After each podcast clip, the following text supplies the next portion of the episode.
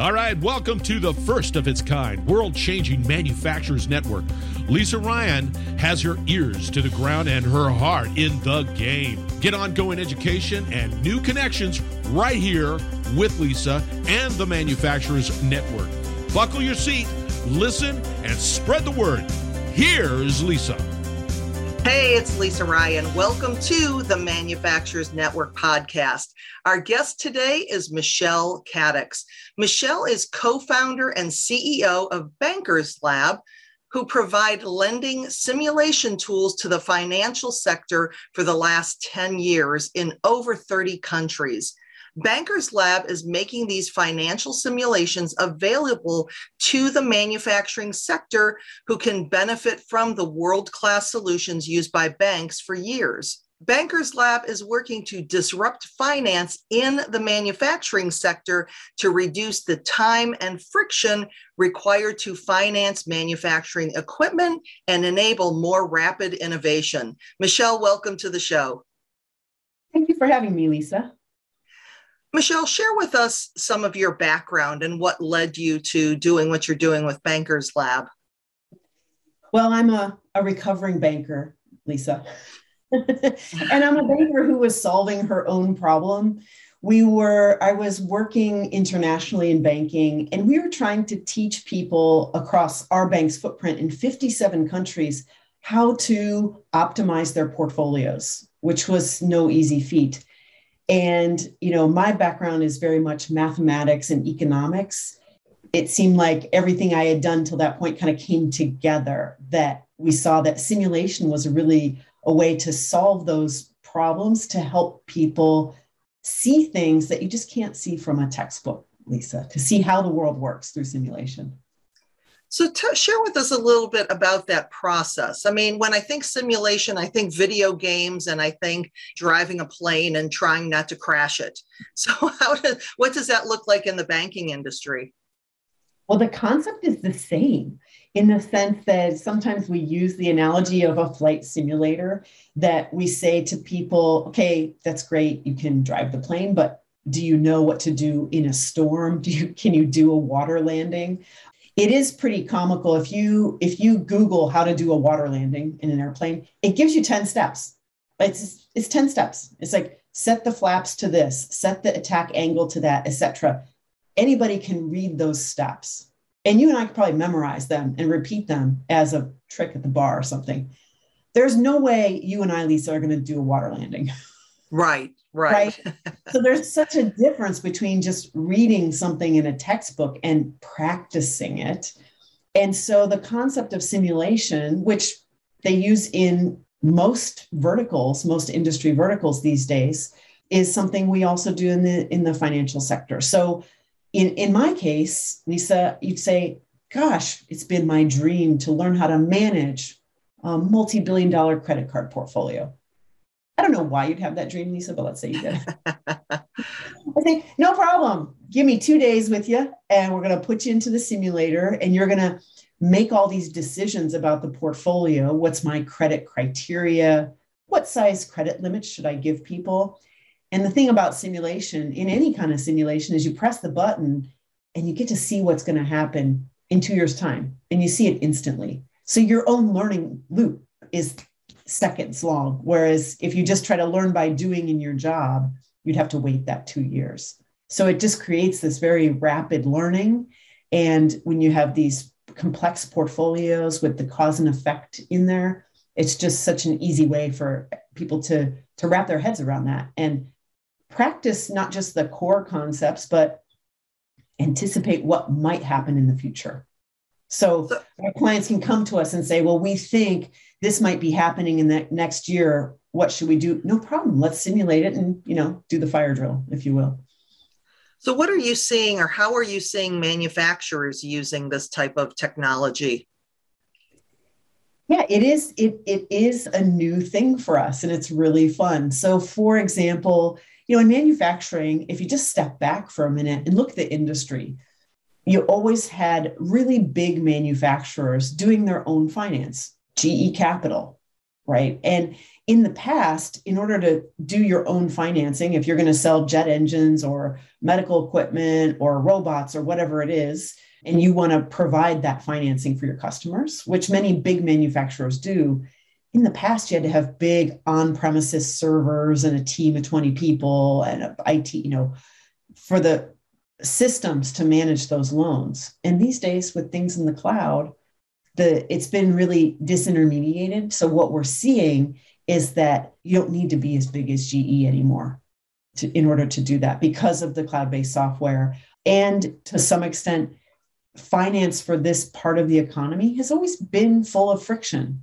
Let's face it, banks are not the best at providing this kind of financing. They many things, but typically this has been, I would say, a bit of an Achilles heel. So the manufacturer is like, wait a minute, let's just let's just do this ourselves.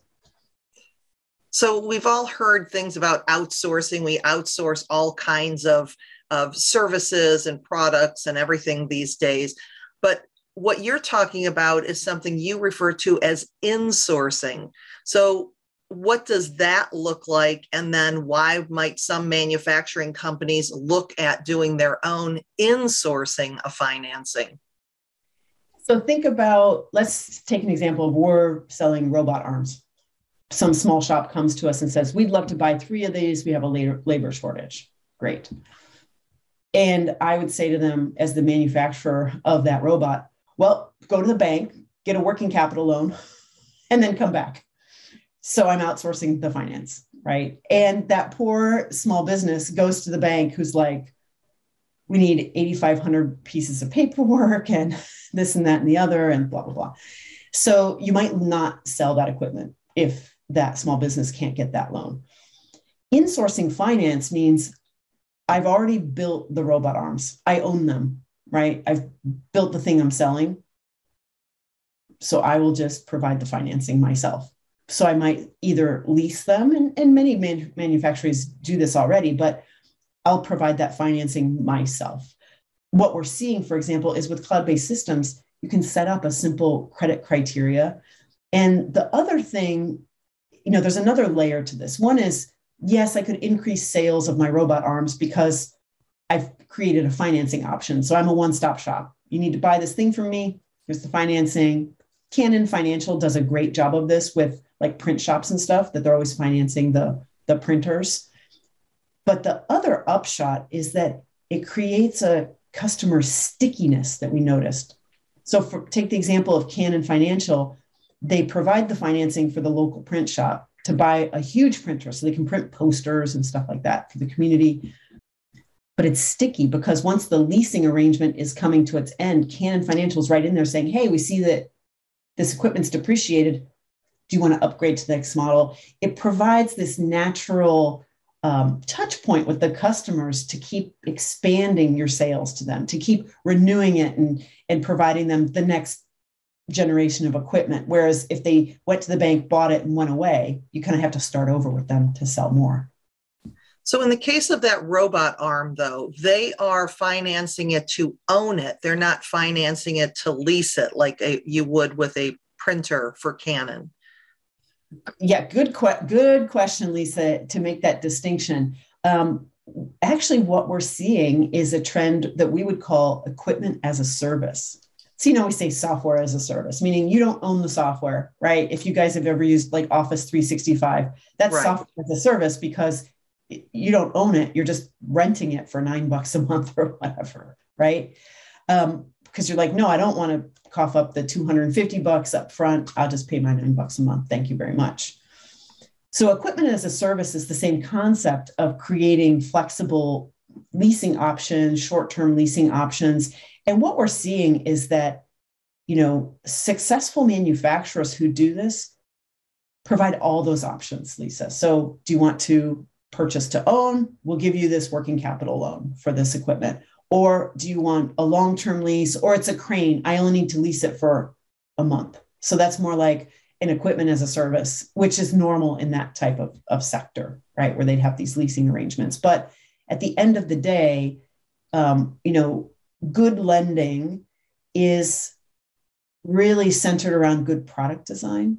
So each manufacturer just needs to kind of know. So what for example whether you're if you're building cranes that might be kind of more short term use. So you might have very specific financing options versus somebody selling robot arms where these factories just say no we want to buy it to own it. Thank you very much because we're going to use this thing until we run it into the ground. So for each type of manufacturer i think there's different product types for financing that are most suitable. For agriculture for example forever, John Deere has provided their financing. And of course, they do it suited to their industry. See, that's the other reason why manufacturers are better suited to do this because you go to a bank and say, we need an agricultural loan. So the guy's going to pay, he, he can pay you zero while he's planting his crops, and he'll pay you a bullet loan when he does his harvest. And John Deere understands agriculture, so they're good at providing that product structure. Whereas the bank might be like, what? You're not going to pay me anything for four months. So it's that type of those product features that the manufacturers already understand those customers in a way that the banks actually don't. So, as far as from a personnel standpoint, though, is that something that manufacturers would have to take on a whole new department and a whole new learning curve? Or is this something that Bankers Lab that you set it up and you do that work for them?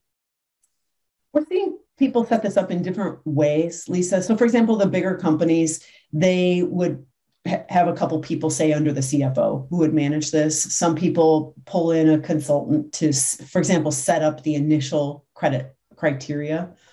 What we do is we come in with the simulation exercise, just so as an organization, then we say to, so for, for example, to the manufacturer, what are your goals with this financing? Are you trying to just increase sales? Are you trying to make sure that the you get product renewals?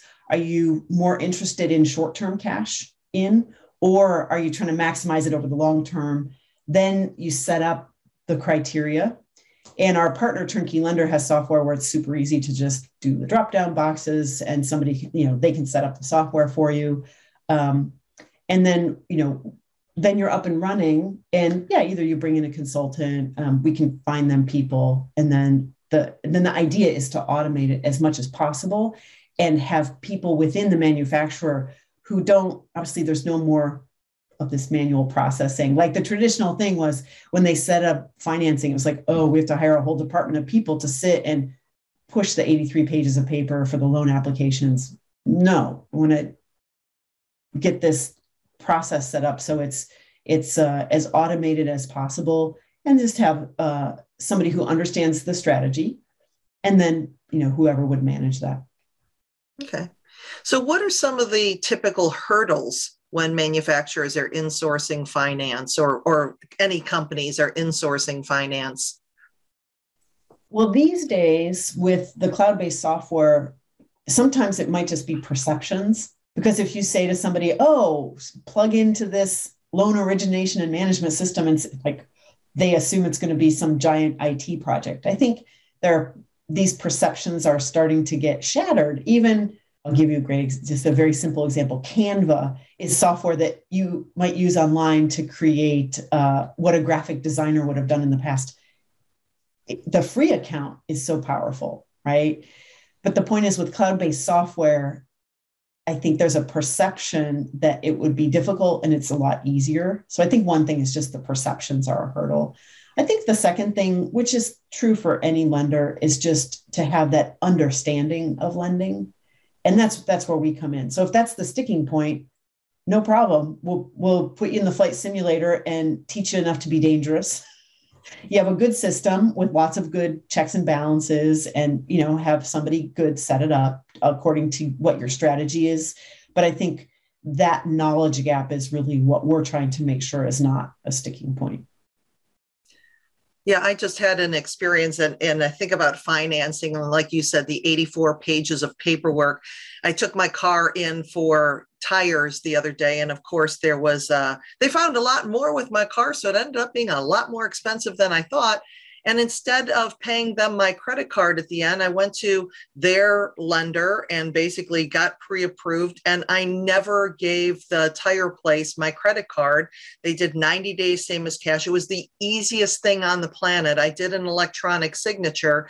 So it was just, it's to me, it's so easy how these types of services are making our lives especially when now mind you i signed and probably uh, you know electronic signed an 84 page document that i have no idea what's in it. Hopefully they're not taking my first child which would be difficult since i don't have one except my cats.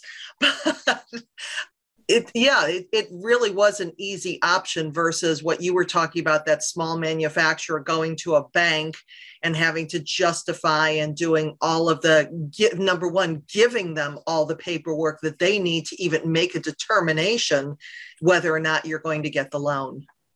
Exactly. And here's here was my question for the manufacturing sector. My question was okay you know what? That's great that the financial sector has done a good job of like to your point, this thing at the point of sale.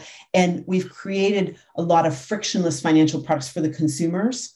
But at the end of the day, the financial sector, you know, I'm like, wait, we're failing the manufacturing sector because it's our engine of growth. So, for example, when we were talking to manufacturers in Northeast Ohio, gosh, you guys have all these really crippling labor shortages. Right. And and you know that you can start to create you know you yourself can insource other product you know if you are having supply chain issues but you need capital. We need to fix this in the manufacturing sector to have the frictionless process that you have as a consumer because it's the engine of growth of the economy. We're having supply chain issues. If we can just get that capital expenditure sorted out and made more easy for everybody it, it just seems like it'll it'll really help both as at the broad economic level as well as help those companies grow faster.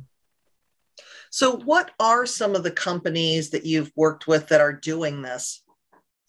So, a, a great example I'd like to call out our partner Turnkey Lender, who provides the, the actual production software for this type of activity. Uh, Turnkey Lender, you, if you go to their website and their blogs, they have some really good case studies about Siemens that they're working with. So, so you can read those uh, case studies online about the work that they have done with them, which would be, I think, very interesting for the manufacturers. We, I can always give you those links for the show notes if you like, because those I think are, are highly relevant. Um, we're also seeing things like example, an example is a solar panel panel manufacturer saying, oh, wait, I can increase my my sales if I just provide the financing. Right. And I and and here's a, another great example where lending is contextualized and the manufacturer actually knows more than the bank, meaning for a solar panel manufacturer, they might evaluate that financing not just based on the borrower's ability to repay, it's more about what's the site plan? Is there enough sun? Is the thing going to pay for itself?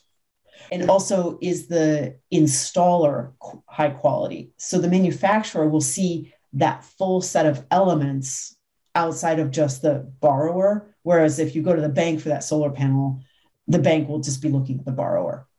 Is this program work primarily for selling parts that are already on the shelf? You know, you mentioned robot arms, that they already manufactured the robot arms. But what about things like custom orders and custom equipment? Would that also work the same, or how would that work? Finance perspective, I would say it works the same. But another area to call out based on that question of like, what other products does this work for? Remember that the other thing that it works really well for is what we call factoring.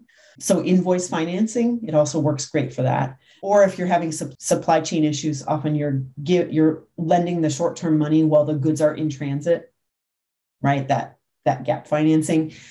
I think for any manufacturing company, especially right now with supply chain issues, I would, if I were a CFO, I'd step back and say, what's causing friction in my system right now? And how can I use, throw some financing it to unlock it? So my suppliers are struggling because the, the transit times are longer and they need more financing for that transit time. Maybe I'll provide that. Oh, and I made extra interest income along the way. like right? So so so i would look at the whole system and say okay what's what's my sticking point? Is it a labor shortage? Can i throw some tech at it? And i'll go get financing for that. Or is it my supplier? So where's the friction in the system? And let's let's see if we can use some financial options, some financial engineering to smooth out those bumps. Well, and you brought up an interesting point with the interest too, because then that becomes an additional source of revenue for the company instead of that manufacturer paying the bank the interest. So, are you seeing that a lot of these companies are offering interest rates that are similar to the are, are, the same as the bank do they give them a little bit of a break on the on the interest rate to make it more attractive to them where or do they make it perhaps higher for the convenience of being a one-stop shop? Well i'm gonna i'm gonna a little bit finance geek out on you for a moment. Okay. So the, the short answer is that any manufacturer should be in a position to charge a lower rate whether or not they decide to do that for the following reason. So let's say you have a piece of equipment that costs $100000 and we go to the bank to borrow the money and we're going to the bank needs to have the $100,000, right? They need the cash to give me for the loan. And then I pay interest on the $100,000. Let's say it's 10%, blah, blah, blah, right? If I'm the manufacturer, I have the equipment, and maybe let's imagine it cost us $50,000 to produce the equipment, right? I've already done my cash outlay. So I lend the money to, to my buyer for $100,000. So the cool thing is I collect interest on $100,000, right? Uh-huh. But I only needed the 50. Right. Okay. Whereas the bank needed the 100. Right. right? Okay. Right? You see what I'm saying? So my so based on that simple example, my interest margin is my profit margin is double the bank uh, right out of the gate, if that makes sense. Because I'm charging interest, I'm charging interest to my client, not just on the goods I produced, but pl- I'm charging them interest on my profit margin. So I'm in a position, I have all this flexibility. And by the way, so you're right. So I have another revenue stream, right? But then really, even that's a little short sighted. Yes, I have another revenue stream, but really, I think the big opportunity is that customer stickiness, the customer relationship, because your customer is going to be very loyal and keep coming back to you rather than a different manufacturer for that type of thing. If they're like, so easy, I just filled out a one page thing, I just upped my contract. I got the new generation of equipment two years later. Done. Like, why would I switch? Right. If I'm the print shop, why would I rip out all my Canon stuff and go buy from somebody else when I just fill out one page, renew, get my latest equipment, call it good? Right. Well, and you're also differentiating yourself from all of your competitors because they are going the traditional route, making it a lot more difficult to get the financing that you need. So, as a differentiating factor, so not only for long term retention of customers, like in the Canon example, but also for attracting new business because basically you just make it kind of a done for you, one stop shop type of thing.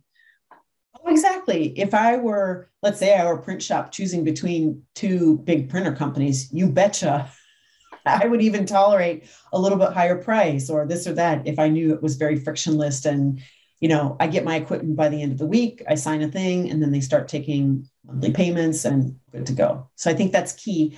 By the way, there's another geeky thing embedded in there, which most manufacturers, right, we're adding IoT into all the stuff that we're producing, right? Whether it be a printer or a robot, there's IoT with API data feeds. So my question was, oh, wait, let's say I leased you this printer or robot or whatever. I can say as part of the agreement, I get the, the data feed. So, for example, if I see you're not using the equipment, I'll be like, uh oh, I might need to go, go repossess that equipment. Or if I see you're running the equipment 23 hours a day, I'm like, I better call that client see if they want another robot because it looks like they're so busy. So the IoT data can also be an enabler. So the, the manufacturer has so many more ways to manage this tightly than a bank does because you understand how the equipment's being used. You may have a data feed. If you need to go repossess some equipment, you'll just sell it to the next customer. So there are all these advantages. I mean, really, if manufacturers start to do this in a big way, I mean, the, honestly, the banks don't have a chance against them, unfortunately, for the banks.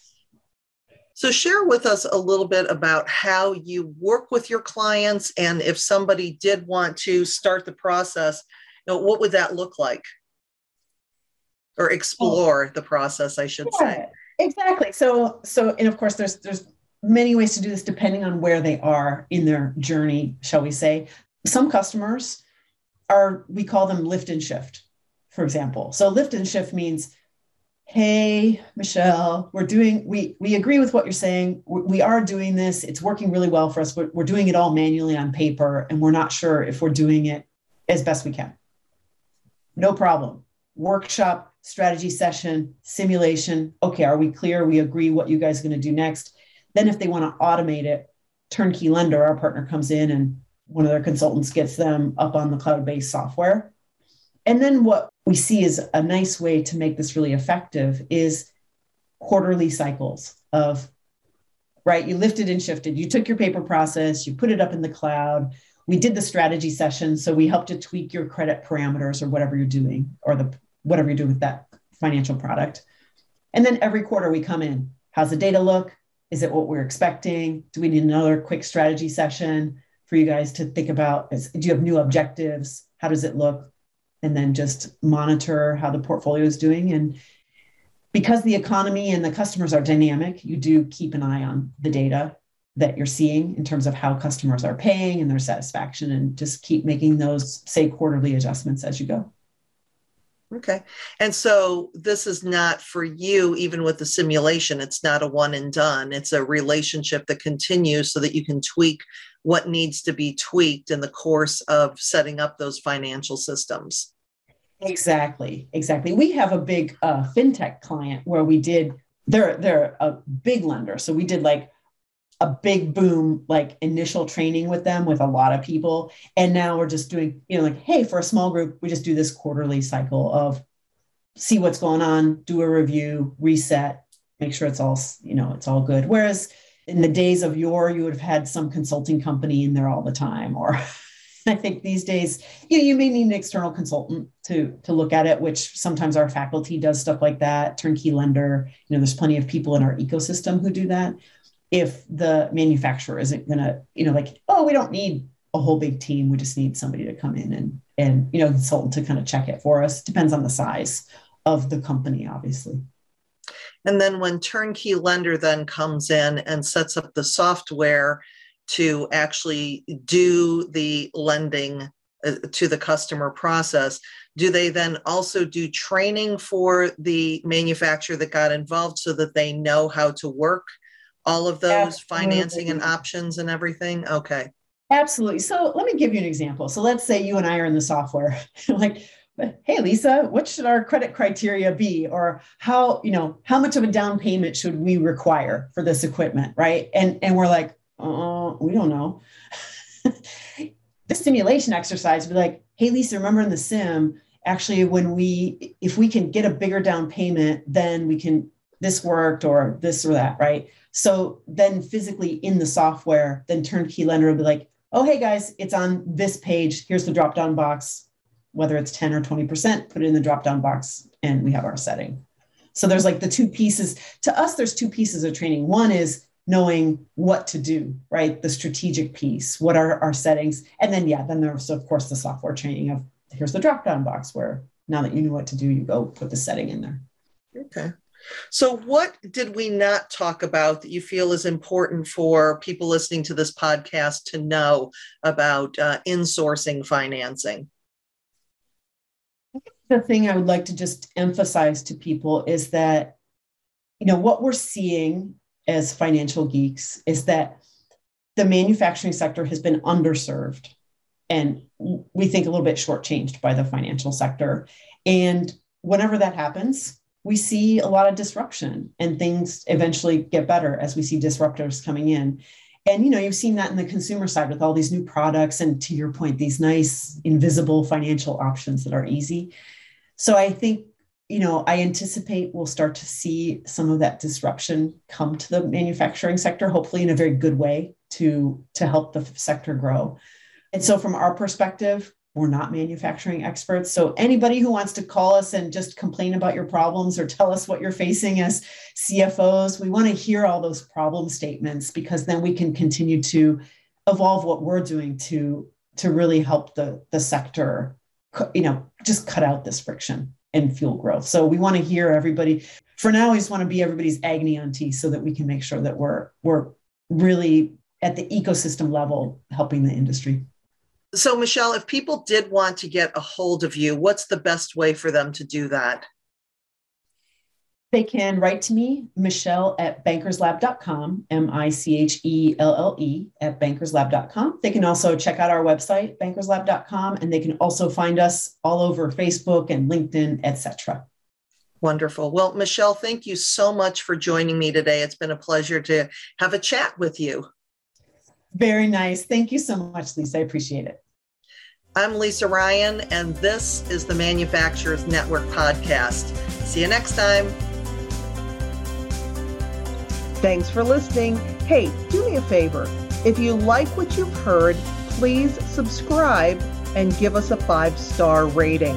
Also, feel free to share the podcast with your friends and colleagues so we can grow the network and connect more fantastic folks just like you.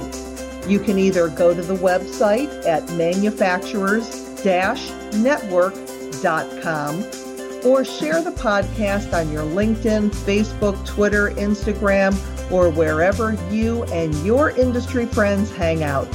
The bigger and faster we grow this network, the stronger and deeper community we will have. I appreciate you. Thank you.